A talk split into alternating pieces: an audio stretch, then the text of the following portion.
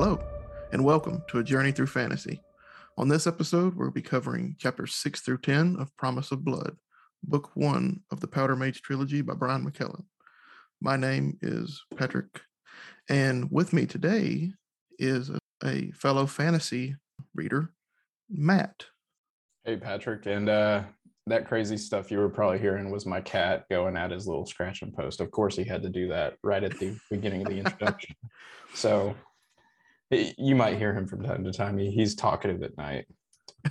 um, but yeah, uh, I'm excited to kind of, you know, take a dive into this book with you and uh, see where see where this goes. Uh, you know, like like you said, you know, I'm, I'm a big fantasy fan, and uh, I've kind of been reading it all my life. Uh, uh, I started with uh, the Lord of the Rings. I mean, I'm sure that I'm sure you know nine out of ten people who love fantasy probably started there or have some experience with it.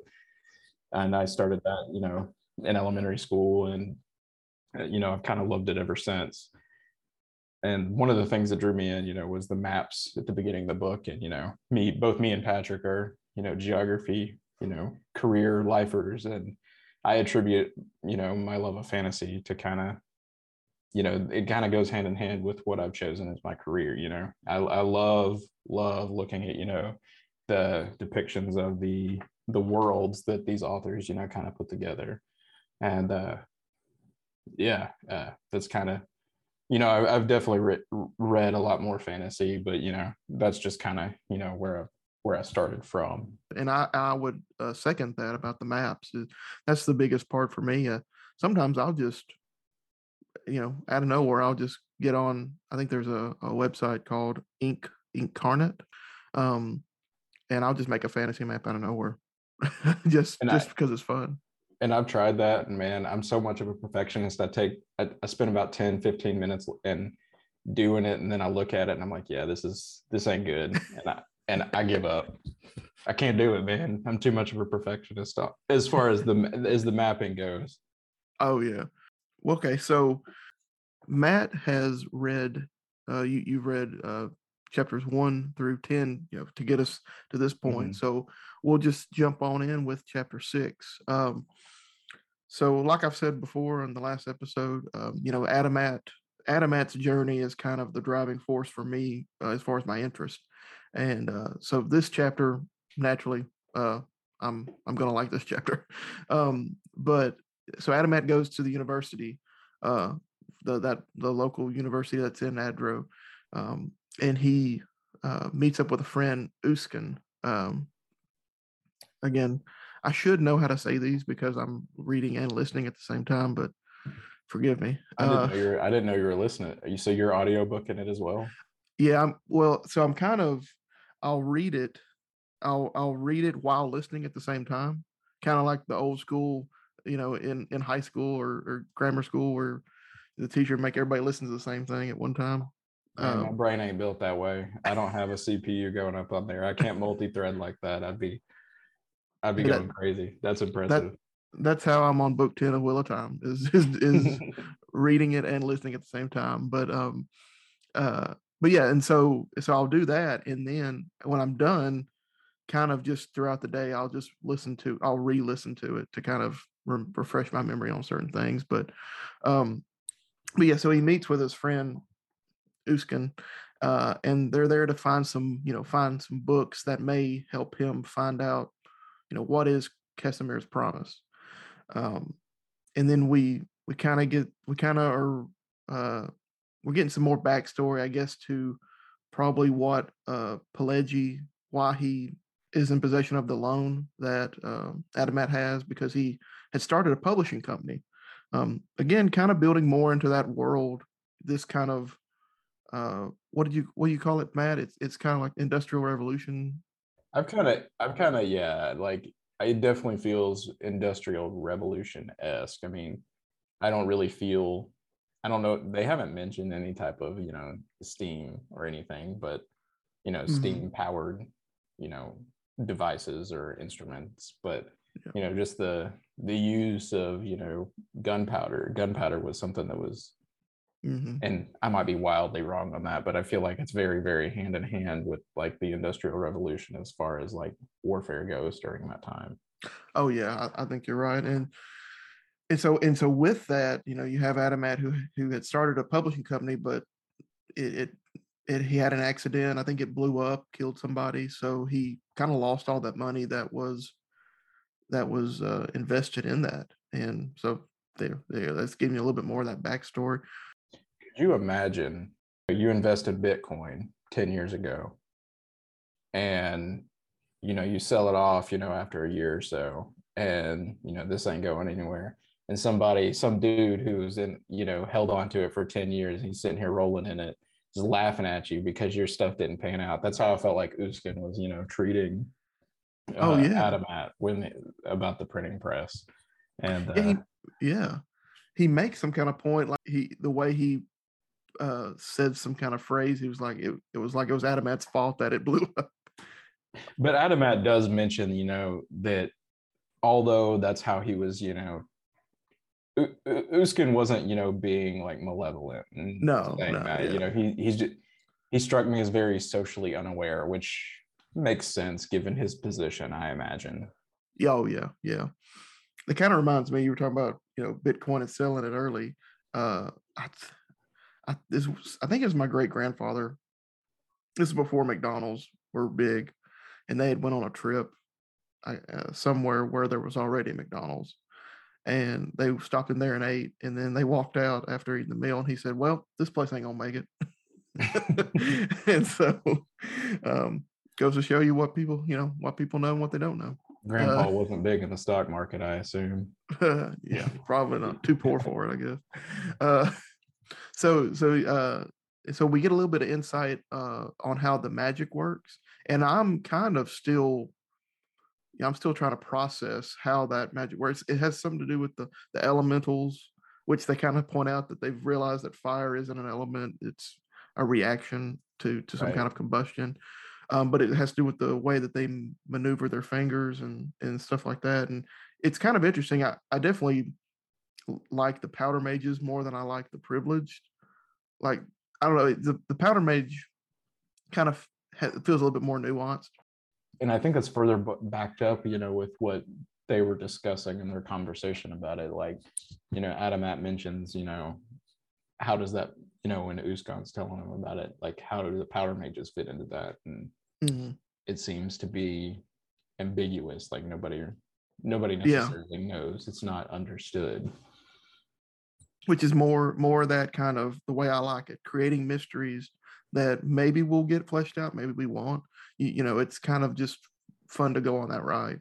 Yeah. So they they continue on. They um, again trying to find some books that may give them some kind of headway into figuring out Casimir's promise, and um, they fi- they get to certain books, and the pages are all torn out, or the pages that would reference something about the promise, they're torn out or they're blacked out, and so you know, there I don't know, it's kind of you're kind of getting that like um almost political thriller like kind of scenario where there's a cover up happening here. And mm-hmm. um I, I, I really like that. Uh um, how do you wipe that out these days? I don't think you can.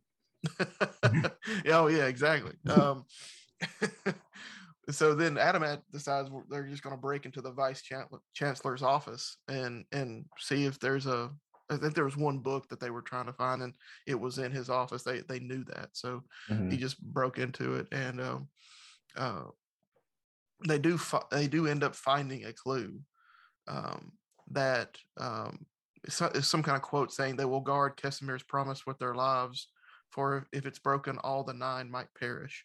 Which, I mean, that's kind of like okay. I mean, we're getting we're kind of getting it's getting bigger. You know, the you know, it was just a phrase, right? It was just a mm-hmm. one of those weird, creepy little mysteries. And now it's getting like I don't want to like go this route, but it's kind of like a Thanos level, like, oh crap, everything's gonna just what are you gonna do? You know, kind of situation.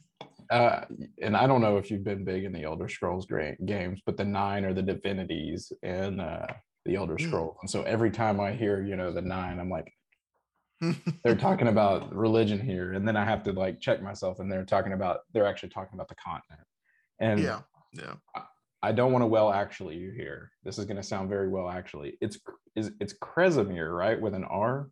Oh, uh, I'm not really sure. I- Okay. Is it Kresimir or, or? It has an R in it, and like I said, I don't want to be that dude to well actually you because I I I hate those dudes. But I wanted to, I wanted to make sure you know that w- you were saying it right. I'm pretty sure it's Kresimir. I think you're right. I think uh yeah, it is. It is. I I must have fat fingered it and didn't type it and didn't put the R in. So my Mm, coming apologies. From a, coming from a a fellow fat finger, you know, I- I'm I'm with you, but yeah, I just wanted to, you know, I don't, you know, I don't want to. Well, actually, you, but you know, No, hey, hey, listen. When somebody hey, when somebody's in the wrong, you gotta set them straight. And uh um so so yeah, so Kresimir's broken promise. I, am trying to think where I may have come up with Ke- Kesimir. That I don't know. that that rings a bell. I I, I can't I can't you know put a finger on it, but Well, it, pr- it probably also has to do with the fact that one of their rival nations. is the Kez? Yeah, that might have something to do with it. Yeah, so you know, we kind of end on a little bit of you know a little bit of a more you know we're getting more answers, but they're also leading to more questions, and then we move on to chapter seven, and we we're back with uh, Taniel and Ka-poel, and you know they're they're hot on the scent of uh, th- that privilege that uh, took out Le- Lajos, I believe, and and kind of gave him a fight. Uh, and they're with uh, Julene and uh, Gothen, uh, which Julene is a privileged, which we met, uh, I believe, in chapter four, uh, and then uh, Gothen is a mage breaker. Mage breakers sound really cool. By the way, I'm really Yeah. interested in how how the mage breaker you know operates, and it kind of you know they kind of break into it a little further in a you know a chapter in Yeah, a later chapter in this section. So, but the mage breaker idea was really cool to me because you know the privilege sound like this almost undefeatable type thing where only the Yeah. powder mages can really counter it. And so I was Yeah. super interested in the mage breaker here yeah. The privileged definitely feel OP at the moment. Um, for sure. uh, you know, however, I mean, uh, Thomas did take them out, take a lot of them out in one night, but you know, he was killing them in their sleep. Yeah. So, uh, He's, he was Batman, you know. He- he- yeah. Batman can take care of anything if he's got enough time to plan for it. Oh yeah, exactly. And and he definitely had he had the motivation and he had the planning. Um, Mhm. I think it referenced how many years he had been planning this at some point, either in this section or the the last set of chapters. It, I remember it, mentioned I remember it mentioning a time frame. For some reason, I thought it was months, but if he's doing that, It might have months- been. if he's doing that in months, that's a that's a big that's a big deal. it may have been months. Um, but that yeah, like you said, there there there was a time frame mentioned, and um, uh, but yeah, either way, you know, he he put the planning to it. Mhm. um but yeah so these these four uh they're tracking this privilege and uh this is a uh, a cool set of events where they're they're kind of going through the streets and they're they're tracking them um trying to trying to get to them and then all of a sudden a blast happened kind of like a bomb went off yeah, and um and so then they of course they give chase and he even um Daniel even basically gets her with his bayonet uh, impales her but and, then and he shoots her three. I think he shoot before he, Yeah. he he he stabs her. I think he's shot. No, he shoots her twice and then bayonets Mhm. her, and then as she's on her way out, he shoot she he shoots her again. Right? I think so. Well, I know he shot at her, um, and she fell. But then I do think he did get her two more times, two or three yeah, more times. and I think they mentioned in later chapters that it's definitely three. Um, yes, yes. So either way, you know, she's uh she she's badass. Yes. Um and so then they get they get Ka-poel to track her um using her um Dynize magic. The you know, they it's kind of they don't really know how it works, but she's different than powder mages and privileges. So she's She- a, she's a bit different. yeah, she she is she, she's she- she's a different kind of person. Um, but you know, she uses like blood and fingernails and and like pieces of hair. She like I think she drains like a a sewer uh drain inlet or outlet or whatever and gets a piece of of either fingernail or hair. And by by having all that, she's able to triangulate the location of of um, the privilege. And so she ends up being in this townhouse that's occupied by some Hielmen soldiers who are under, under the command of General Westeven, um, who was believed to be out of town mm-hmm. during all this, but I think has has has arrived since then. Um, and they um mentioned that if he's if he's here, like dude, he dude must have just gotten here. Like yeah. he had to have traveled overnight to get here because, you know, during all the chaos of the riots and everything. Yeah. Did the riots start in chapter six? Did we miss that? Did we not cover that? The execution was happening while while Adamat was at the university. So I don't right. know. I think actually the the riots may have um, started at the beginning of chapter seven. Okay. I may have failed and, to mention. And it. I and I kind of like how they did it. And I think the reason you failed to mention it is that it wasn't very linear in how he told it.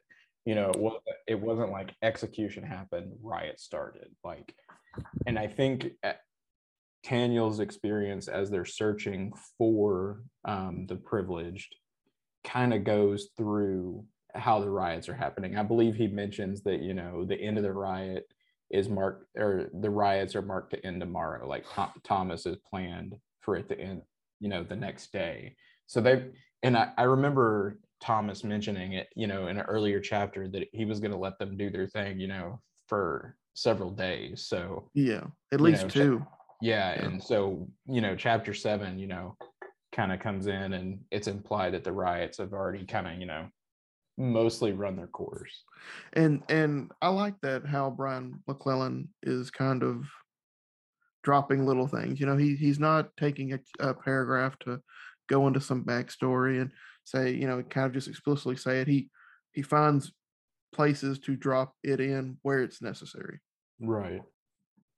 And I also think he does a good job. I mean, you know, not just like with the exposition there or lack thereof, like when he's describing something though he's mm-hmm. not going into a lot of detail but you get a very it, the way he writes it you get a very good idea of what the setting is you know who you're looking at like it's very uh what's the word for it he's got good uh i should probably know the word for this they taught me this in like seventh eighth grade english um, uh, I, imagery is not the word but it's something like that yeah, yeah. I, I, I think I know what you're talking about, but I it escaped me as well. Um, but he but he's good at it. Whatever. Yeah, he, he's he's good at it. He's good at he's good at setting a scene with little words. Yeah, and I I like that because I mean I like I like detail. I like enough to kind of build that world, but I also kind of I kind of like Orwell style where it's kind of just get to the point. Uh, you know, I think it's a really good breath of fresh air. You know, with other mm-hmm. fantasy, like you know, I like the descriptive stuff, but you know, when you read a lot of fantasy at a time, you you get a lot of exposition, mm-hmm. and this is set in a way like where it still feels very fantasy to me even though it's in like a you know a different you know uh epoch you know like industrial yeah. revolution times but it it gives you a break from that extreme exposition. Yeah, yeah, uh, yeah. I I agree. Um, so now, so we they've gotten to this uh, townhouse that is that's under the command of General Westeven, um, and they kind of have a little bit of a of a altercation with the with the Hielmen that are kind of guarding it. They're like, hey, you know, you've got a privilege, and we we're you know we need her. we're we're gonna take her. But they're like, you know, we don't. They they know that they're powder mages. The Hielmen know that they're powder mages. I think because there's like a pin on Taniel's mm-hmm. um, lapel or on his jacket, and um, they you know they're like you know they call him a traitor, I believe. Yeah. And um, they uh they kind of have a little bit of a a start to an altercation, but then Taniel uses his powder magic to explode um I, I believe it was like um they were they're carrying it was, like a pack of like, powder. Yeah, it was like gunpowder on their person because yeah. he mentions like this. to me, this was the first setting where it did not feel like the powder mages had complete control. Like uh, you, Mhm. you've called him Taniel, and you've been I've been when I'm reading it, I hear Taniel. I don't know, but uh, it doesn't it doesn't matter. Um, um, this is the first time they've felt even evenly matched, even like yeah. even in context of the privileges, with the exception of the one that they're chasing. Like, you know, I know that they got him in their sleep, but they still felt very much in control. And one thing they mentioned here is that they had air rifles, which I Mhm. thought was a very, very novel, you know, counter to powder mages, because powder mages, you know, they they, you know, they interact with the gunpowder, where Yeah. you know, he- these Hielmen at General Westeven's house have air rifles. And uh the privilege with him, Julian wants to fight right then and there, but Taniel, you know, hmm recognizes the situation better than she does. Oh yeah, yeah. And, and and that's kind of a part that'll that's like a like a plot line or a or a thread that'll keep getting pulled at throughout this section is that they're they're kind of button heads because they have a difference of opinion on how things should be going, and uh, it, it feels very natural to me. Mhm. Um, but they're able to escape. Um, I, I- if I remember correctly, one of the Hielmen that he, you know, that gets injured, I think they said he like blew in half or something like that. there was, Like, was one that like yeah, there was one that like blew in half, and then there was like several that just did not exist anymore. There's no pieces left to left to find. and to me, like this was the first time that we really saw the powder mage's power as well. Like Yeah. even though we're seeing this, you know, uh, contradiction to their power, we also get to see how powerful they are as well. Yeah. Um, you know, because I'm trying to think the first time we see any kind of powder mage abilities was when um Thomas encounters Manhouch and he Yeah, tries and to he, shoot him he tries to shoot him. which you know that's that kind of just feels kind of any any kind of magic kind of you would see that in any any story but this right here this kind of shows that full force like you said When when you were describing the uh, man who's shooting the gun, Thomas was like, I kept thinking, you child's play.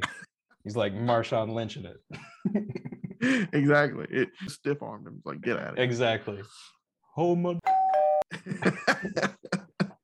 man i hadn't you can that cut that out. You can cut that out. um and we finally meet Vlora, the that adulterous woman. Uh, uh, I mean, I mean, I'm sure she's fine. I, I, we don't know enough. All we know is some maybe mercenary or some no merc or not maybe maybe it was mercenary. I don't remember, but it was somebody paid by the nobility right. to um to kind of I don't know if she seduced him or he seduced her. I don't know how. I'm sure we'll find out some more as we get going, but because we've only really had um and even this chapter is not from her perspective. So we haven't got a chapter from her perspective. This is just when we're being introduced to her. Mhm. Um so she meets with with uh Thomas at the House of Nobles um as uh and you know they have a little bit of a of a back and forth. Well, really actually before that, again, any he gets a new bodyguard. He gets a new Well, yeah. bodyguard. That kind of plays say- into that interaction. Yeah, because uh, any moment with Olam is is a moment that I enjoy. Um, Oh. Olam strikes me as like your type of guy. Like Olam, like I was actually picturing you when I saw Olam, like what he was describing of like, like, yeah, that's that's Patrick. Olam and Patrick are alike. well, the the the funny thing I, I mentioned it in the last um, in the last episode. The um, the narrator of the of the audiobook he kind of changes his voice for every for every character. Uh, well, I, I mean that's common, but this guy does a really good job with it, and he's he's a, a British um, person. I, I don't know exactly if, if he's Welsh or English or Scottish or what, but he he's from he's from the UK, and um, he the the voice he uses for Olam is sounds a lot like Bronn from Game of Thrones, uh, that actor. Kind of like, like- a lowborn type. Yeah, Yeah. And and the things they do kind of he kind of makes me think of Bronn. So I'm just picturing Bronn, uh, any kind of interaction with him. But uh, Bronn is like low key one of the. I hate to use the word low key. I'm sorry. I hate that term. Um, Um, but he's like he's like one of the better characters in Game of Thrones for sure.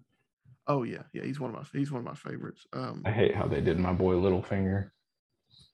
Hey, little Littlefinger's good too. But I mean, No, hey, but they did my boy dirty. They did my boy dirty.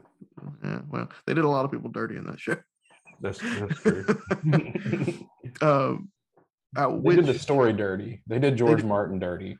That's that's Yeah. what they really did dirty. they did, they did, freaking D and D. Um, which, speaking of which, I haven't read those, but I I finally have acquired all of them. So maybe, maybe when it all all this dies down and we forget about the ending of that show, I may go back and I may read those for the podcast.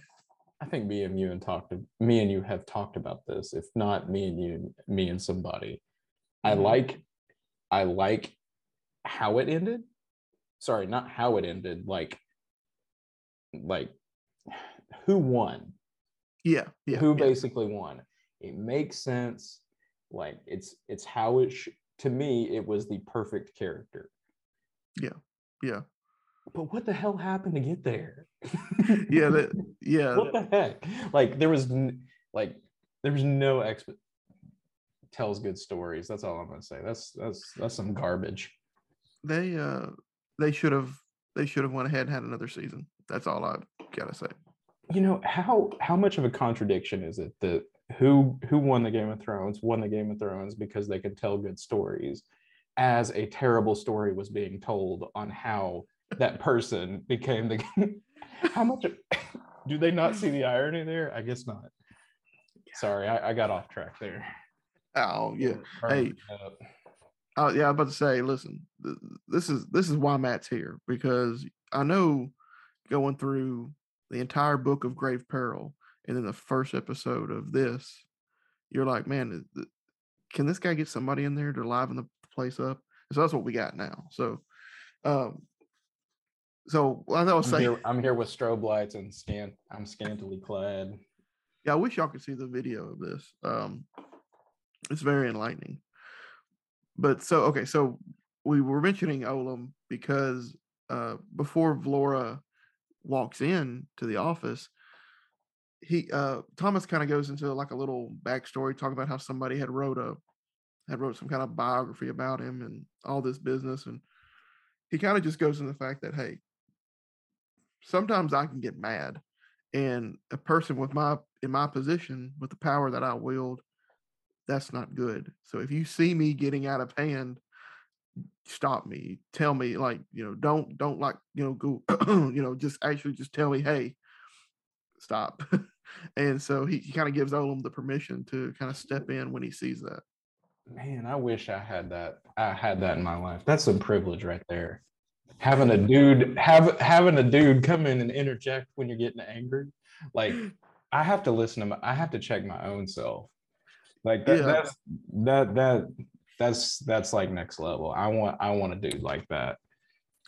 Like I was reading this and I've never wanted to hire anybody in my life until I read this. I read this little pat, like this little section where he had Olam sitting there telling him, "Hey, man, you're getting a little too angry," in a non-condescending way. Yeah. Oh yeah. See, forget the ability to, to you know control gunpowder. I just need a guy that'll make me you know that'll stop me from getting mad. Yeah. Uh, so so that's, incredible to me. Oh yeah yeah.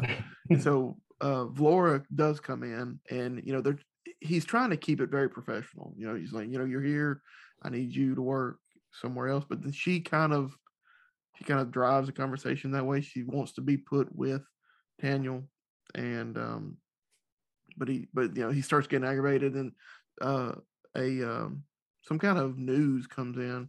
I can't forgot the word they actually use. Do you remember? Um I don't. uh it's some kind of message. He gets some kind of message from, uh, and so Olam is receiving the message uh, while they're Laura and Thomas are kind of talking, and Thomas is kind of getting this is there. when I thought this is when Daniel bust in.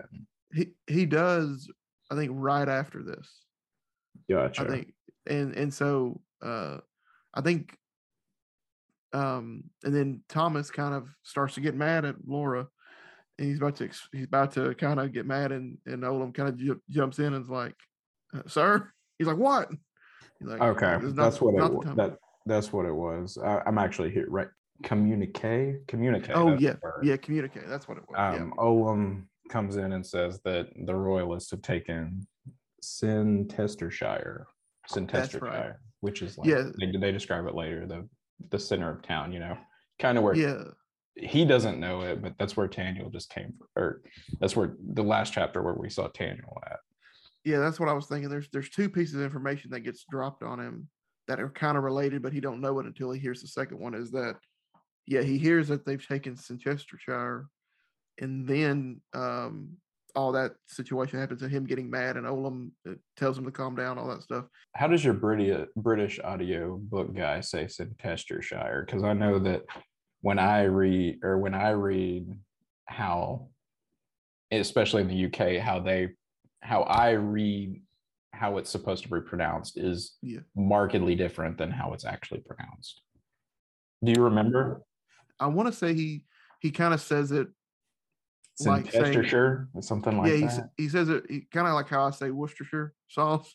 He says it really fast. It's this Cincestersshire, which granted, for me to be able to read it and listen at the same time, I'm running the audiobook at like one and a half speed. So, Gotcha. so, So, you don't call you don't call it wash your sister sauce like I do. see. Oh man, dang it! I wish I remembered. I saw a meme and it was like there's like five different ways of saying it. Man, where's your sister sauce? That's how I say it. Wash your sister. Which, speaking of Chester, man, I, I hate to admit this. Everybody's going to judge me. So, you know, a chest of drawers, right? Oh no, don't don't do this. Don't tell me what you're about to tell me. Don't do this. My entire life, I thought that they were Chester drawers. okay. I, I mean, I'm I'm only judging you a little bit, but it took me until I was like 18 to know that. Because Oh, I'm- well, there you go. yeah, so I mean, I've been on this train for about 10 years now, but you know, See, I Uh, think I was 22 and I was reading, I was reading an Agatha Christie Hercule Poirot novel and it said chest of drawers. And I was like, oh no. Did you see the uh, Did you see the ostrich thing where Matt, Mitch, Matt Mitchell does uh, how Southerners pronounce things, and uh, Yes, the northern person comes in and says something about a chest of drawers. No, no, that's a Chester drawer. yeah. What does he say? Uh, uh, lawyer instead of lawyer. He goes something about it's law and then you're. Yeah, it's it's it's literally spelled there for you, my guy. Lawyer, lawyer, hey, I, I like, I like, I like that guy. He's pretty funny. and and I- tend to talk a little bit more country when I'm around Patrick. Uh, he kind of brings that out in me, uh, but I have Yeah. been uh, I have been told that even though I am from the South, and in my times living in the Midwest, I did not necessarily sound Southern. So if you hear a Southern accent, I blame Patrick. yeah, because your wife is the one that calls me. What does she call me? Foghorn Leghorn. I forgot all Yeah. about that. Yep. Yep. She does. So- yeah. Which you know, hey, I uh, Sounds like you've really taken that one as an insult. you really you really pinned that on your shirt. Have a shirt that says uh, Foghorn Leghorn on it now. So, uh, but hey, I was in uh, Washington State, and like some people thought I was from Texas. So I was like, and I, which te- Texas is, I guess, the South, but I don't know, it's a little different. And I was I was in Washington State this past summer, and Mm. I don't think they I don't think they mentioned anything about my accent. Now that I'm thinking See? about it, but maybe they I don't know. I can't remember. Yeah, What's happened in the last two years? yeah, yeah, a lot, yeah, a lot's happened. Um, but yeah, so Taniel does make it in, and he relays the news that Westeven is in town. Um, and I, I'll have to say, as much as I, I, as I've been saying that Adamat's storyline has been my favorite, this scene was kind of like the like okay i'm in for the long haul because just everything that plays out in this chapter was just like I, my my mind was just like oh crap like just There's the a way lot of- very there's a very lot of emotion yeah very dramatic there's a lot of emotion going into Mhm. this chapter and i think it's very well done and it's very where i think it's written at least to me you don't see this a lot in fantasy a lot of Mhm. emotional intelligence you know okay where yeah it's to to me like a lot of like fantasy is written very one-sided um and this you can tell is very very like brian mcclellan you know has experienced these emotions you know Yes. um and he he's found a good way to you know write this into his book yeah. and write, yeah, write it into the story you know just the the different dynamics between thomas you know and Vlora and then Vlora and Taniel. you know uh, we skipped over this but thomas you know mentions that Vlora was like his daughter he picked her up at like an early age Yeah, and yeah. so like despite you know her being unfaithful to it's it's difficult for him because he cares for Vlora Mhm. even though he hates her right now or hate is probably you know uh, yeah he it's not very it's, yeah he's very conflicted because he both you know, he's very very angry with her and then still kind of like you know thinks of her as a daughter. Yeah yeah it's very much fatherly like dis- disappointment you know?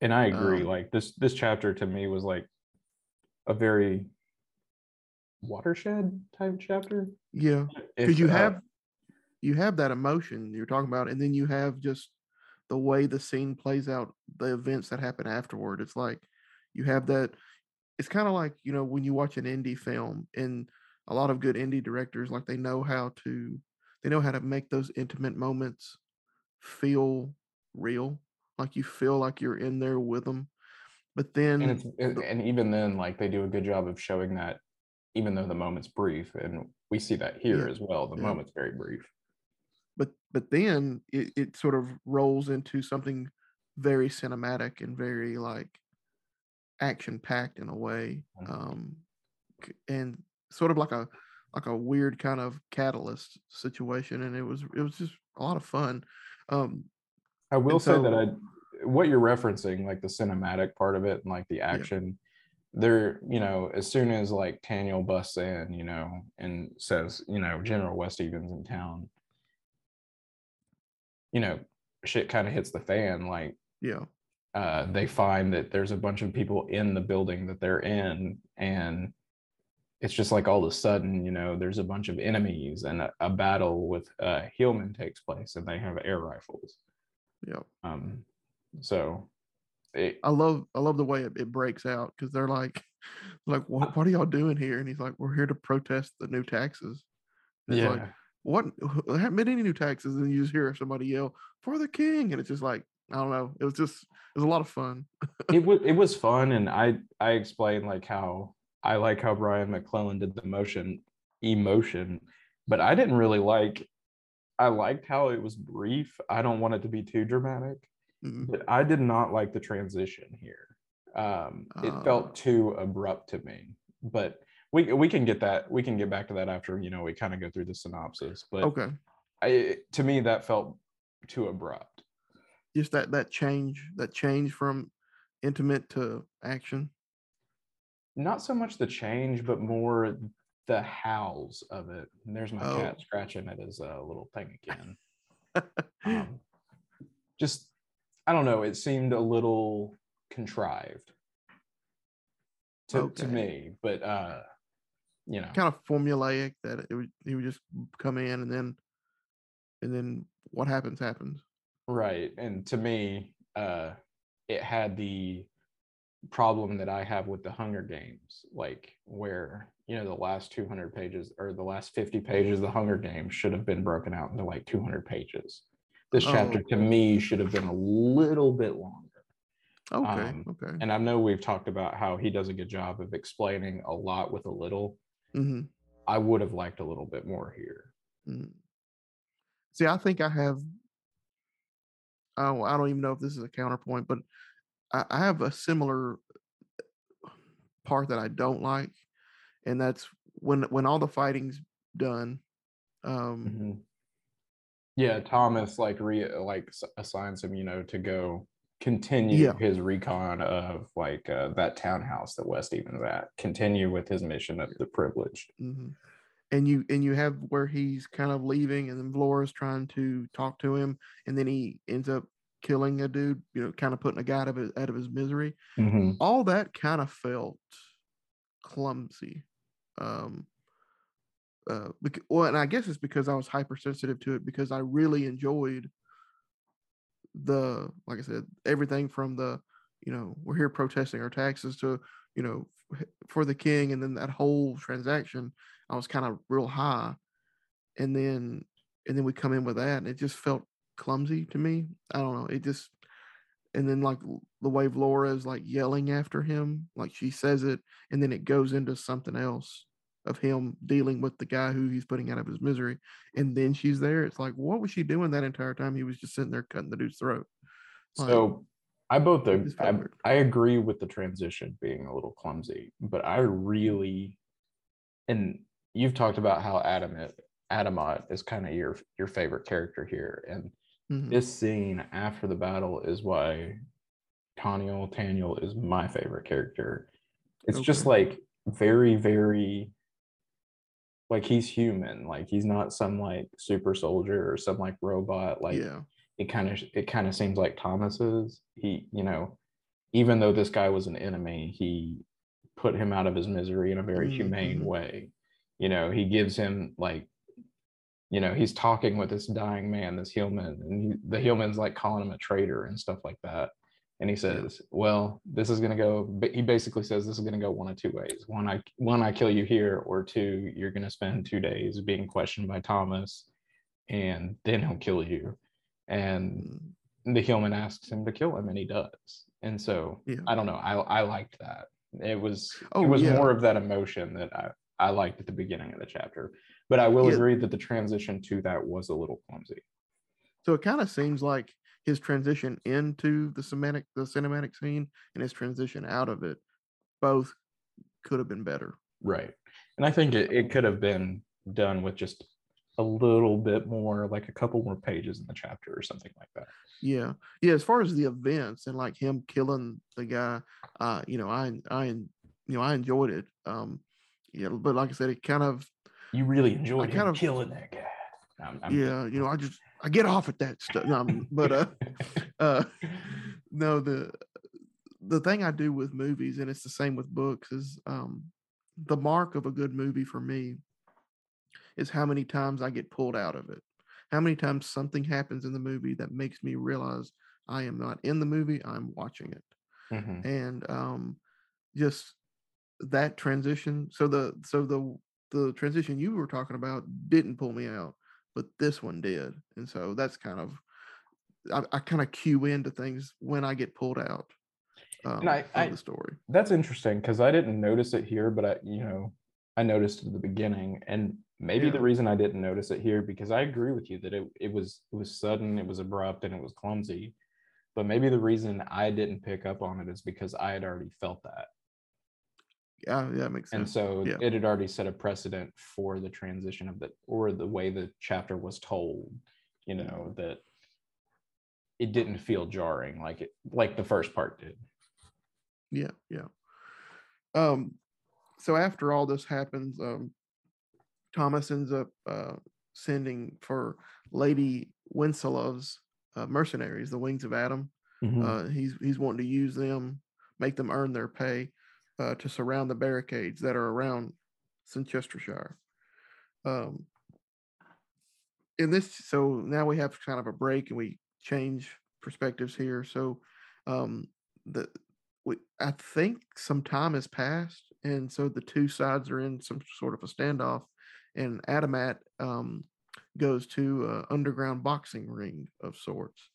Um, it was pretty cool. I I, I enjoyed this. This was a cool scene. It it gave me like um, not necessarily particularly, but kind of like Peaky Blinders kind of vibes. I got the same thing. Like, I, you know, Yeah. I, I was, uh, I was feeling like I was there with oh, old uh, Arthur, and for the life of me, I can't Yeah. remember their last name. which is crazy because they say it a million times in the show. Yeah, I, yeah, I can't even remember. I keep but I keep thinking Murphy because of Cillian Murphy. yeah, But yeah, exactly. Uh, so yeah, he ends up at this boxing ring, and um, uh, it, it's funny the little interactions he's having with the guy. You know, there's this old man that's going to be fighting um a younger guy, and they're both been, you know, they've both been fighting all day, and you know he, he kind of makes these nice little things that only an older man would make. These kind of comments of you know, don't count the old man out, kind of stuff. But he ends up placing a bet on SouSmith, who is the older fighter. Not to be confused with Sue Chef, SouSmith. That's his cousin. Yeah, Sue Chef. He'll he'll show up later. In the battle, the young guy kind of, you know, thinks he has it won. He's kind of showboating. SouSmith Sue Smith comes in and kind of knocks him knocks him out. He's like, by Um, the order of the Peaky Blinders, and then beats the shit. Gives him the old big right hook. exactly. Uh, Arthur Shelby. Shelby's him. Shelby, Shelby. Okay. Yeah, yeah, yeah, yeah, yeah. I should have known that. I should have Um, too. I had to Google it. I, I, made it sound like you know I, I I- came up with it brilliantly, but I may have Googled it. uh, so, uh, so that so you find out that Adam and SouSmith are friends, um, and uh, but SouSmith is kind of the way they describe him is very much like um, I don't I, you haven't read these, but if anybody has read Wheel of Time, it, it's kind of how Perrin is described in in the books. He's uh he doesn't say a lot of words. He takes his time to make sure he says the right things. Um, kind of reminds me of that, but it's more so try to. I think it's more so hinted at that SouSmith has taken one too many punches to the head, and that's kind of why he is the way he is. Yeah, he, Um, he's a little tender on the inside. he's been Yeah. big.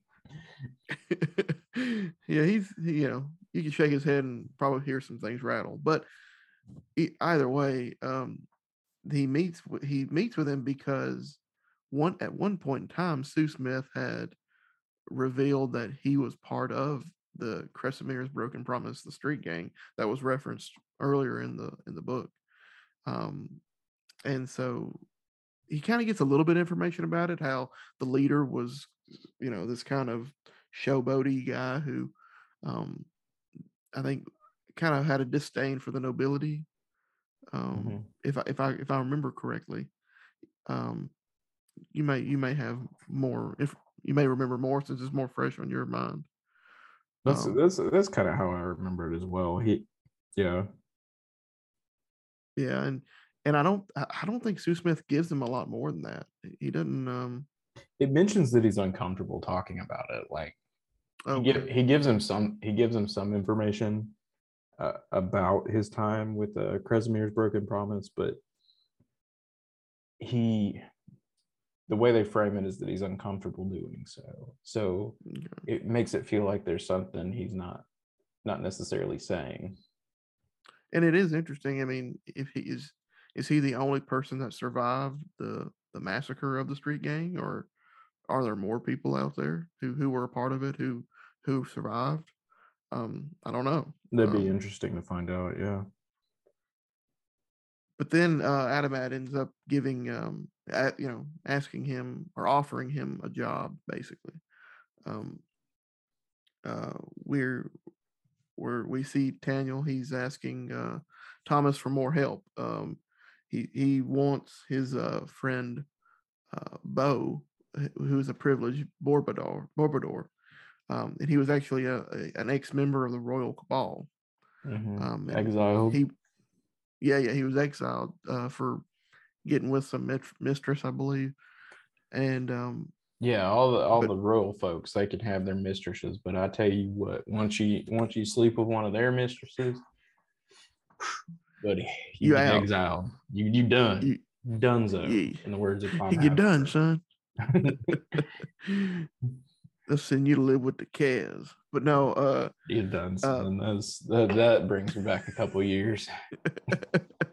you done son uh but so thomas thomas refuses of course because he's like i'm not going to bring somebody who was part of the royal cabal back into the city that's just kind of dumb Um, but he also has we have a little moment of um, you know, I think because Ka-poel says it earlier, I believe, or actually I think it's later in the later in this exact chapter. She mentions that from her perspective, Thomas, you know, is showing signs that he does love Taniel. He still loves him. Um, but you see a little bit of that because he says that uh Borbador was going to be reassigned back into the Royal Cabal, but he made sure that he didn't because Thomas knew what he was about to do. Yeah. And and he knew that he was a friend. So you, you get little moments and then you, you still get that resentment from Taniel where he's like he felt gratitude, but he was mad that he was that he had the gratitude. Um so you know, I'm, I'm interested to see how that's going to play out as this continues. We're going to get more and more of some more backstory. I mean, it, it's pretty typical now. It's not that hard to understand, but I still want some more little. I want some more specifics. You know, why does Taniel feel this way? And I think that's why. But I also think that you know, yeah, we have reasons why we feel things, but a lot of things, a lot of times, we don't necessarily have reasons. Mm-hmm. Um, he Taniel feels very human, whereas like I don't know, like I've found this in a lot of Sanderson's works where the characters are they're they don't feel human. They're very they're very single dimensioned. Like they have a feeling mm-hmm. about something and they stick to it and their paradigm doesn't ever change. Like um where I don't know, Taniel feels feels like to me a human. Yeah, yeah he's making as opposed to like a robot. Yeah, yeah, yeah. Well, that's the thing too. A lot of people, I think, fail to think about like is that a character shouldn't. There should be contradictions in the character's actions because mm-hmm. humans mm-hmm. aren't consistent in their actions from day to day. So, you know, it just depends on when you catch someone. Depends on how they react, and so a character should kind of have moments where they're doing things that seem counter counter to what they've done in the past, but that's that's humans. Yeah, ag- agreed. And I think that's one of the it, that's one of my critiques on fantasy, the fantasy genre as a whole, is that I don't mm-hmm. feel like you see that a ton. Like I said, I, okay. I, I I love fantasy, um, but I don't feel like you get as much emotional development. You get character development, but not so much emotional development. Hmm. I, I, I um, which you know I, I haven't read as much, but I haven't really thought about it in, in those terms before. Um, but I do I definitely have noticed some characters definitely aren't fleshed out and they feel one dimensional. Mm-hmm. But I mm-hmm. haven't necessarily thought of you know those intricacies of of the the emotional side of it all. And you know I haven't read the whole like I haven't read the whole genre. It's just my mm. experience mm-hmm. with the genre, and from my lens, of course, is that yeah. a lot of times the characters feel very one dimensional you know they have a goal and you know they're the t- you know their history is described that they're this type of person and then that isn't really they get challenges along the way and you know they do change a little bit but it still feels like it's in their and i don't know i'm not doing a good job of explaining like where i'm coming from here but like it just it just feels like you know even though they have these challenges that change the way they think about something um they kind of still approach the situation in the same way they did before. Yeah.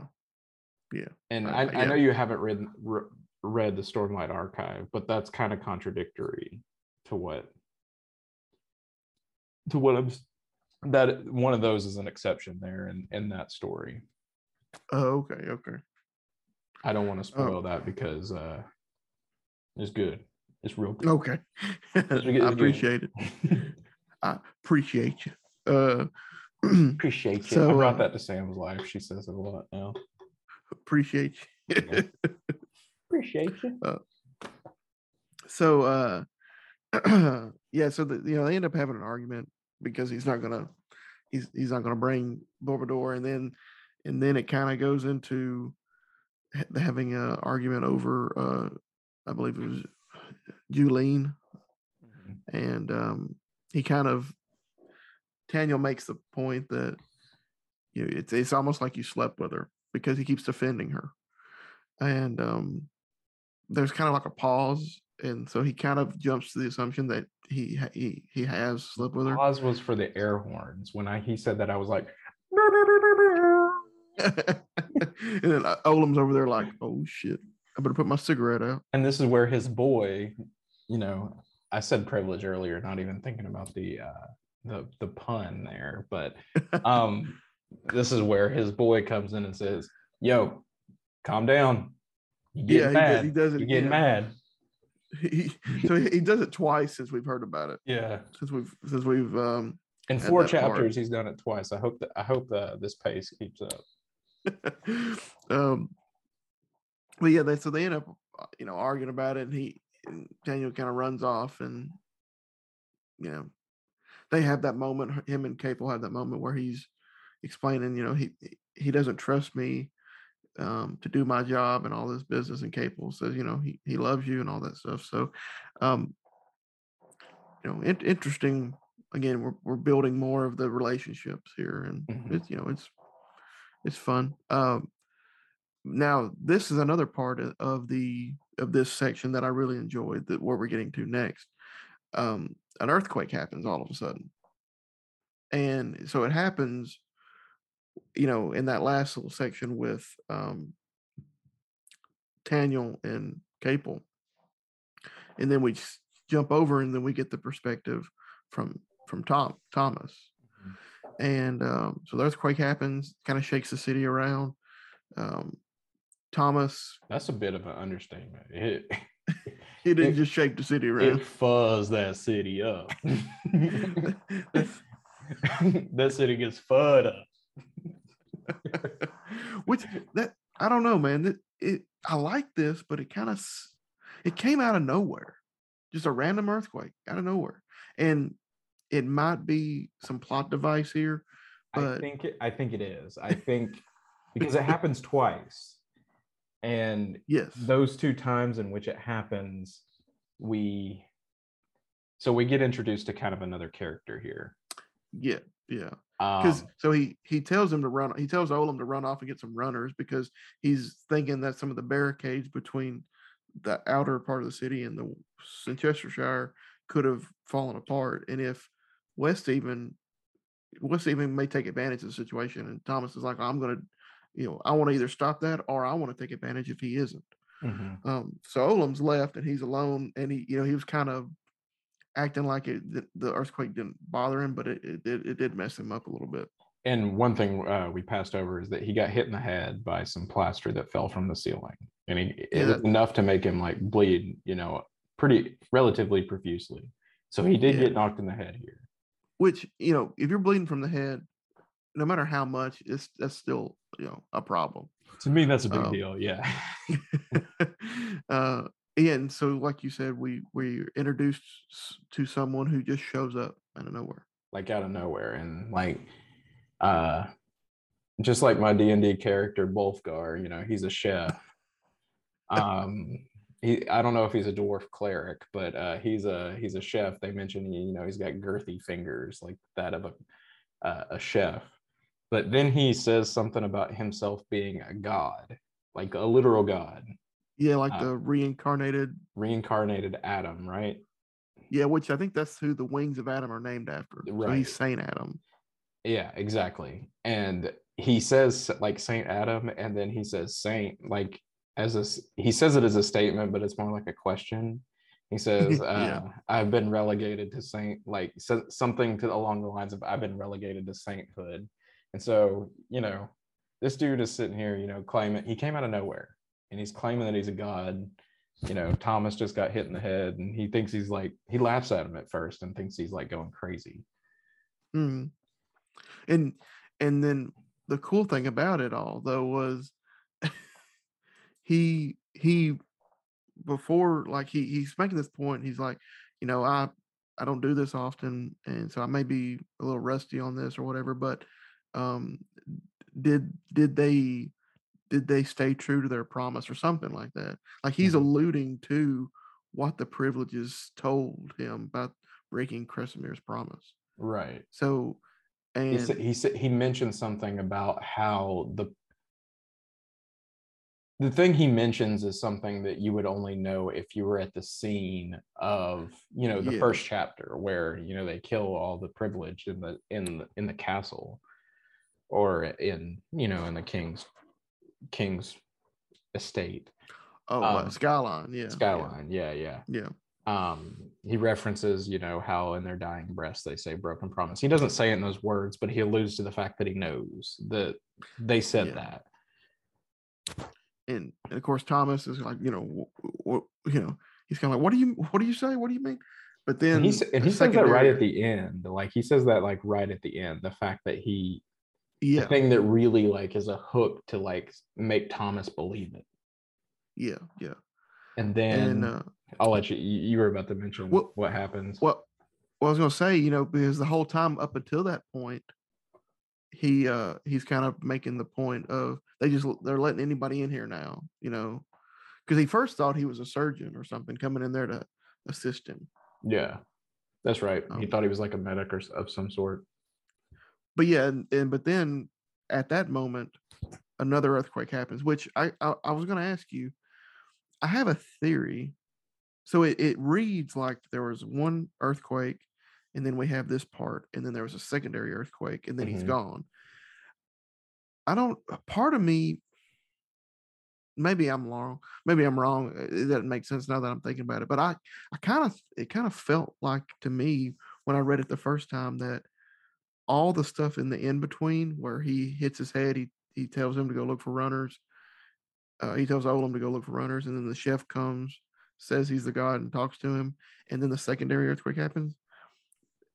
Like I was thinking, all that happened while the first earthquake was happening. And it was all kind of happening in in Thomas's mind, but I don't think that's true because when he oh finds because he Olem sends after Ol- the he fact- sends Olem off after the first yeah, one, and then Yeah, Olem comes so- back after the second one So that's why I'm kind of thinking, well, maybe that's not true. But it kind of it, it would have been interesting if mm-hmm. that had been what it was. It it would have it would have gave more thought to maybe he is imagining him. Yeah Um, because that's one thing. I, I'll bring this up real quick. The one thing I took from the first season of True Detective that I've that stuck with me the entire time, I apply it to all of if I'm going to do any kind of supernatural writing, um, or if I'm watching certain things. Some things sometimes I don't want this, but sometimes I do. They did a great job in that show of making you second guess are you really seeing something or are you not? And is the character really seeing something or is it like side effects of drug use? Is Mhm. it supernatural or is it drug use? And keeping that keeping that idea that we're not going full supernatural. We're only going full supernatural if you want to. Like kind of giving the audience the the watcher to make that choice. You know, I personally am like, I don't- you know, I think he's really seeing that stuff. But you know, if you don't like that, you can kind of be like, well, no, it's drug use. But like they leave it so up in the air, and that's fun. I I I, enjoy that. I think that's masterful. And they could have done that here if he had done that. If he had kind of made it feel like that one earthquake happened the whole time, and then Mhm. all this was happening in during it. But there's probably a reason why he did it the way he did it. So And my only complaint about this part is that I've read a piece of fantasy that this felt very, very, very close to. oh Um, and I'm not I, like I doubt it's like plagiarism or it's it's definitely not. Like I don't think it's Yeah, that. yeah. I just to me like I liked it. I, I I thought it was really really I I thought it was a cool part of the story. Like you know uh I forget who he says he like his actual name. They mentioned that he's like some sub baron or Uh, something. Uh, Mahali Mihala. Miha, yeah, who's son of like Mahako or something like that. Yeah, Who was uh some kind of chef, another chef. uh SouSmith. This is SouSmith's cousin, Sue Chef. Yeah, the one we've been talking about. Um, oh, but it, it to me it reads very similar to another subplot of another fantasy work that I've read. oh, okay. Um, I liked it. It it just felt it felt too similar to something that I'd already read. what what is it? If you don't mind me asking. I don't. I don't really want to spoil it. Oh, Um, it's it's something I haven't read. yeah, it, you haven't read it, and I I know that for a fact that you haven't read it. Um, so I I won't get into it, but it's definitely something that once you read it, you'll definitely you'll remember this conversation. You'll be like, "Yep, Okay. yep." Okay. All right. Well, it, it'll be interesting to know, and I, I'd like you to bring it up when you realize it, if this plays out, In a if it continues fashion. to play out, yeah, if it continues to play out similarly or not. Um, but that's that's kind of where we end chapter nine, and so for the final chapter in the episode, chapter ten, um, we we get some more Adamat, my boy. Uh, he returns home with SouSmith, so uh, I would assume SouSmith took the job. Mhm. um, and they find uh, Palagyi waiting for him uh, in the house. And he kind of makes a point. He goes, well, "You know, you saved me a trip because he was about to go to him." Um, but Palagyi um, introduces him to Lord Vetas, um, who we still don't know who he works for, but it's somebody who is interested in Adamat's investigation. Like uh, they figured out that Adamat knew about the coup before everybody else did Yeah. based on the events that took place and the people that Palagyi had spying on him and how he's been running around all over the city. He missed the execution, didn't even go see that. So he's like, you knew, you know, you knew what it was, and you're you're helping Thomas. And so, um, and you called him Palagyi. I don't really, I don't really have any concept of how to say it. I've been, I've been saying Pelay, Palagyi. I, I have no Uh, concept of how to say it. It's a, it's I- a weird word, but um, he. I'm only going off of the of the Audible guy. And again, I'm reading, I'm I'm here listening to that at one and a half speed. So I'm probably saying it right, but very fast. I need to get MS DOS to say it. That's how I'm going to say it moving forward. Once, uh, once I hear how MS DOS does it. Okay. um, but he makes it sound like like Palagyi makes it sound like he has come to this, you know, realization through all of his like spying and whatnot. But Mhm. uh, it becomes very clear that this wasn't Palagyi's idea. He's not smart enough to bring this all together. It comes Mhm. from uh, our our new character. Uh, was it Vetas or Velas? I think it's Vetas. Um, uh, yeah, Vetas, Vetas. uh yeah this is very clearly told to palagyi from him like palagyi didn't bring this together Yeah, and they kind of have a little bit of a, of an altercation, and Palagyi ends up killing him, or uh, Lord Vetas ends up killing Palagyi.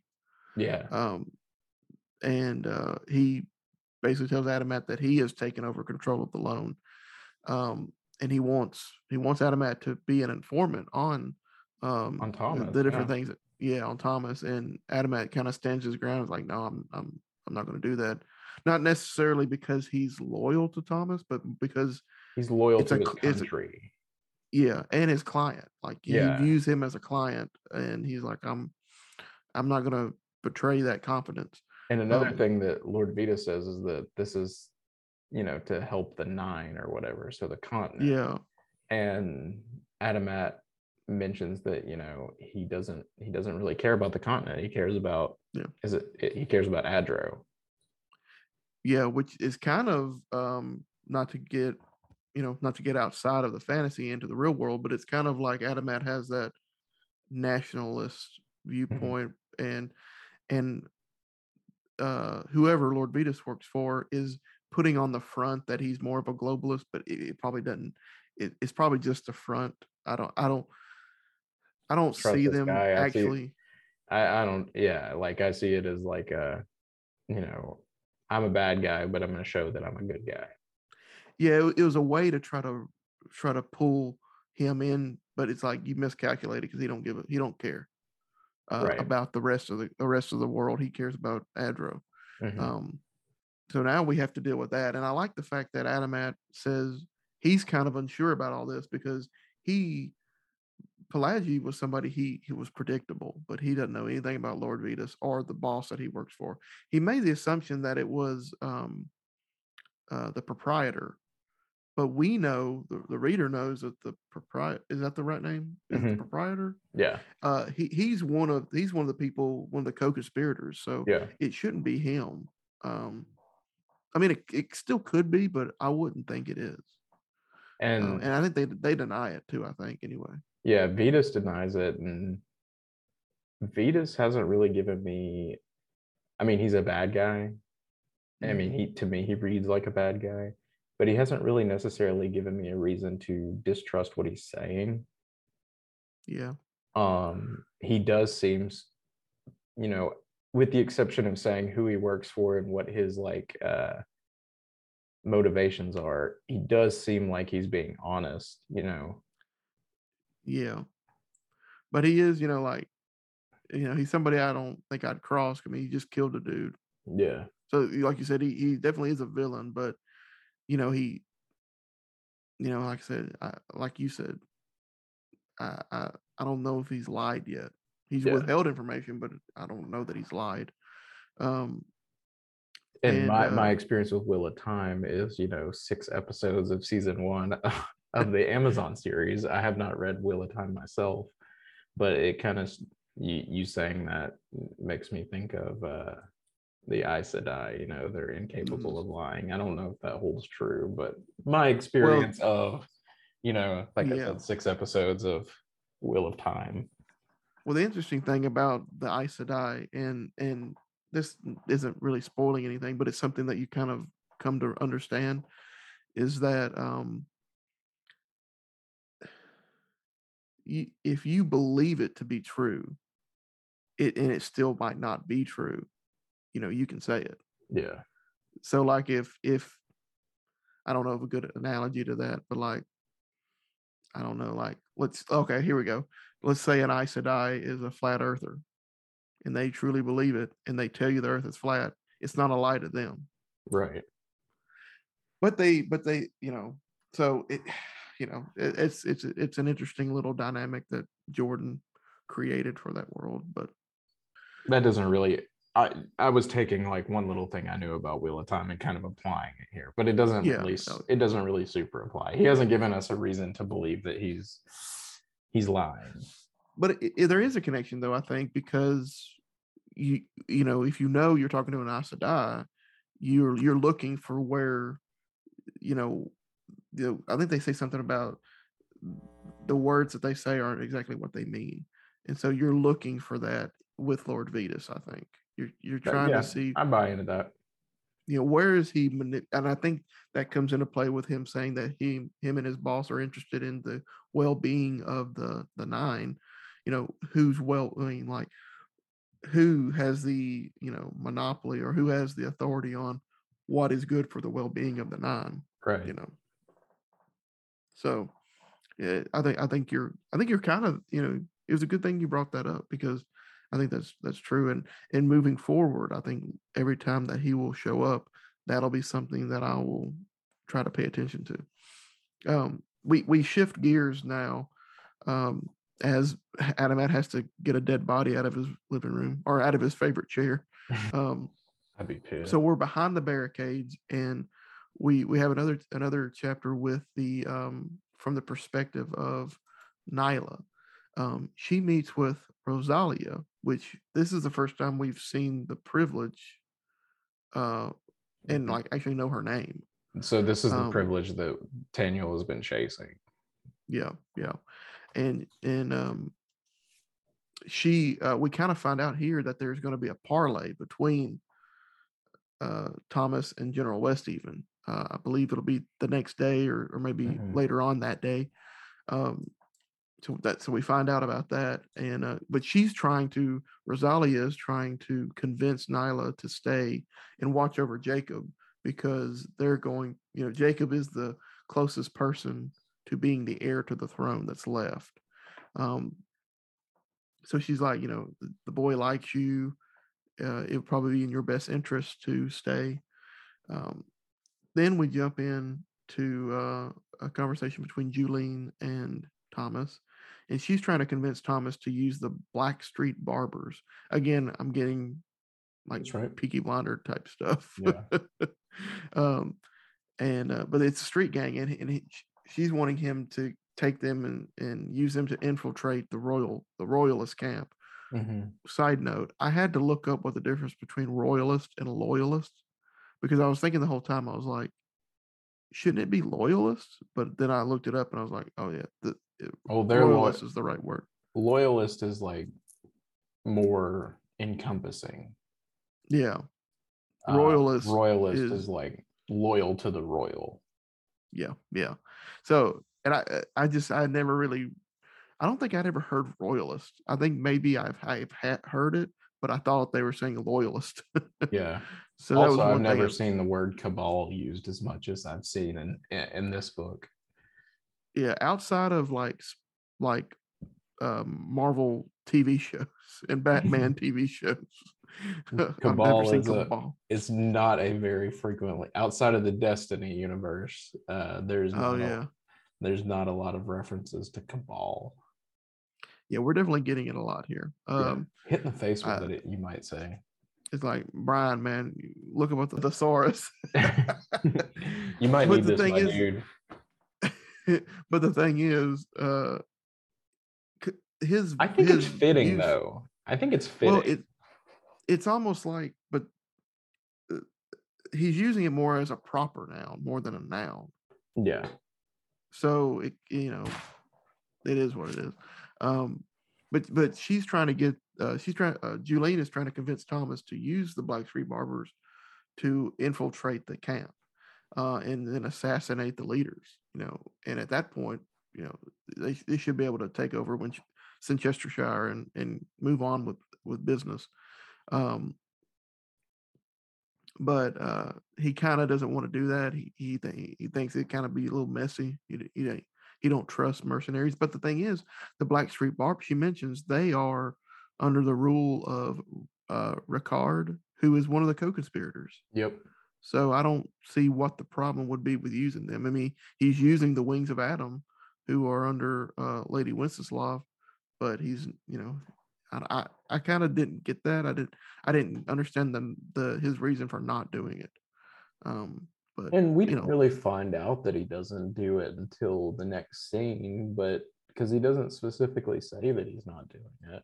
yeah he, he kind of just makes points of why he don't want to um but uh so then um they end up he, ends up saying that he wants the the four that have been going after the privilege he wants them at the parlay um because the privilege will more than likely be there and might try to take him out or something something Mhm. to that effect so they end up at the parlay and um the royalists offer to set uh the jacob or jacob I, I can't remember exactly how the narrator says it he, he doesn't say jacob he says something I read it as Jacob though.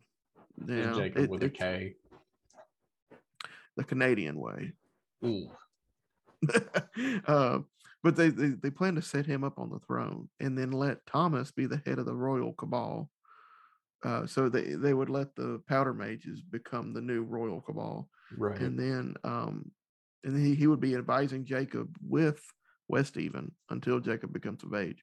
Um, And that was Thomas an is- offer I was surprised by. And Thomas even mentions that it's got he mentions Westeven or in, in Yeah. as he's talking about it in his you know, he's got a dialogue in his head. He he he has a high regard for Westeven. Like he mhm, even though he's his enemy, you know, he he respects him and he's like pragmatic, you know, he's you know even keeled and the the deal he meant with Thomas and the Powder Mages being the Royal Cabal, he says that it's got Westeven's hands all over it. Like yeah, because that's not the first that's not the first offer that was made. the other one Um, was like BS though. yeah, yeah, it was. Yeah, it wasn't going to work. So they kind of threw it out there, probably just to see what was going to happen, and then they gave him the real one. And uh, um, but Thomas is dead set on you know we're, you know we're not going to allow a king to rule, and and and I'm supportive of of at least that point of view. Uh, I think I'm well, I'm supportive of him standing his ground because he's very he, he's very he has a lot of passion. He um he's got a lot of conviction about this. He's like, I've seen the king and what what kings will do. I don't want that. I I want to have some kind of it's going to have semblance of a democracy, maybe you know, Mhm. some kind of at least not a monarchy. And Mm. um, I agree. And my only comment here is that he was never going to accept anything they brought to him. no, And, uh, you know, that's he was only going to accept surrender. is all. exactly. Um, but but but the thing is, he doesn't even have a chance to deny it. His air rifles, you know, they they they they all of a sudden crack across the sky, and and uh, the royalists attack under the flag of of truce. Yeah, it's just Um, like uh the red wedding when you know they have the salt. And Yep. I guess I, you know, I, you know, there's no spoilers here. It's millions of people watched have watched Game of Thrones, just like uh, Yeah. you, know, you know, they they eat salt and bread under Walder Frey's uh, roof, and you know that's supposed to be a truce type thing, and then Yeah. Walder Frey Frey kills the whole dang gang. Yep. And and I think um I, I looked it up because I kind of I kind of use uh, chapter summaries to help guide me through. But did you read that as Westeven dies, or did did he just get injured? I read it as uh, Homeboy took the took the L. I, I Okay, yeah, I read it as like Ju so like in in this whole mess, you know, Julene starts like throwing like fireballs and you know, it mentions that the other privileged Rozalia, you know, starts uh fighting back, but you know, Thomas at it kind of cuts away right there at the end, mentioning that he sees like a scorched mark on Westeven as Westeven is being carried away Yeah. And it kind of seems like yeah westeven uh he ain't He okay done. he ain't okay he done son He, he's East Odd now. east odd They're getting worse as I'm as I'm now a dad, so uh, they're Oh. just getting worse. Um, but so yeah, that's that's kind of that's how chapter ten ends. Is you know we had this parlay that kind of went nowhere, and there's some casualties. Uh, Mhm. I did I wasn't expecting Westeven to go out that soon. I thought he was going to be a major player for the rest of the of the book, but you know, well, yeah, the hell with it. yeah Take take him out. i don't know if i had much like i don't know if i had much expectations of westeven i guess i didn't really think about his future place in the story at, at this point in time but yeah they they built him up quite a bit to kind of like make him go out you know It- with a whimper um, it, see, it kind of it kind of made be me dead, think though. of he may not be Well, yeah, he might. Well, I, I was going to say this this this uh chapter summary that I found online. It says he dies, so that's what made me think. I was like, I didn't think he did. Yeah, chapter summary just straight up spoilers exactly. um, but but the way I was kind of reading it was um kind of like this. It's not a one for one, but um Thomas is kind of like a Tywin Lannister, and I was kind of seeing General Westeven as more like a a Stannis Baratheon, you know. And I was like, I, I was thinking that those kind of things were gonna, you know, because they both, you know, lasted a good bit, you know, what they both lasted to book book three, four, five, something like that. and if So- west but if westeven dies here they went out with a whimper damn Stannis Yeah, I mean- went out easy peasy my dude like and I mean, he, and he, he, I mean, he was a, he was an interesting character. I mean, because we, w you didn't see him, so I haven't read the books, but I, I have watched the show. So, you know, you, you didn't see him any season one, and then, like, what is it? Oh, it's very early, maybe episode one of I- season two. I think it's the opening scene of season It might be, and you got all the Lord of Light stuff happening on the beach and all that stuff. yeah. and it's just like you know he i had a lot of i thought he was gonna like be a bigger a, a more major player but then he just gets corrupted by the by the red witch. Mhm. or is that is that what they call her the red witch? The red woman. Give me what her name is. Red woman. The red woman. Yeah sorry i didn't mean to throw i didn't mean to cast stones on her She's but got uh Lord Light to protect her from it. I can't remember in the Um, books if he had had died yet, where it's currently at in the books. There's a there's a lot of differences oh, really? between Stannis' story and thus far or thus far in the books and what was shown in the show. There there's some pretty big differences there. Um, yeah, I'm, I'm interested to, to get in there and read it. The overall like what happens is what is like does line up, but like one thing you'll find is if if you do ever read them is that there's just a lot a lot in between that isn't told that is yeah. you know those little parts of the story i think are, are worth reading this reading the books for although i didn't love the way the books were written personally. Yeah i got you. I got you. Just skip yeah. San, just sit, skip sansa and uh catelyn chapters there's just waste of people's time that sounds sexist though, and like. But I'm sure I'm sure Arya's chapters are great though. That's true. But the problem with Sansa is that you know she's a child and she's just super naive, and it very much shows. And the problem with Catelyn is that she just sucks. I can't stand her even in the in the show. She, yeah, like she just sucks. But um, but yeah, uh, you know, so far, you know, I, I'm I'm still enjoying the you know this this story. There's still you know little plot threads happening. I, I don't really know where it's going to go. I don't i don't i don't know how it i have no i'm just enjoying the ride so i have no predictions or anything like that. I just kind of i don't know. It's it's fun. Yeah and i i agree. I've enjoyed it thus far. Um oh, overall, you know, I do have some complaints here and there, but I think it's I think it's been a, a, fun read so far.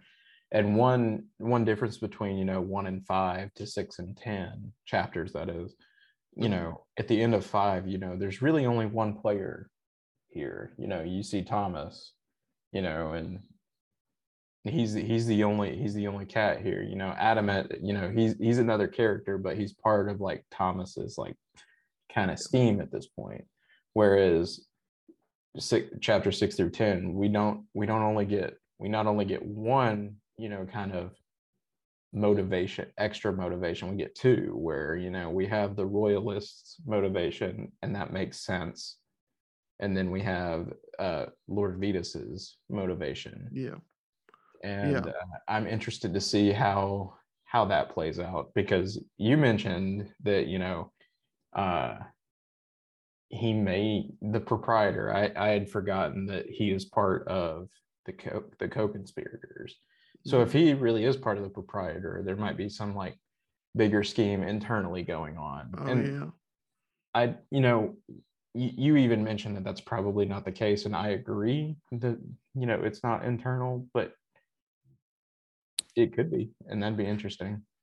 Yeah, yeah, you know there could be some backstabbery already being planned so yeah, so uh, as far as so far 10, 10 chapters in the Promise of Blood, I'm liking it. I'm I'm interested to get going because I've actually it's been like I haven't read it in five days because I'm just kind of like I I had already like reread it one time and I listened mm-hmm. to it and I was just like I'm gonna I'm just gonna take a break.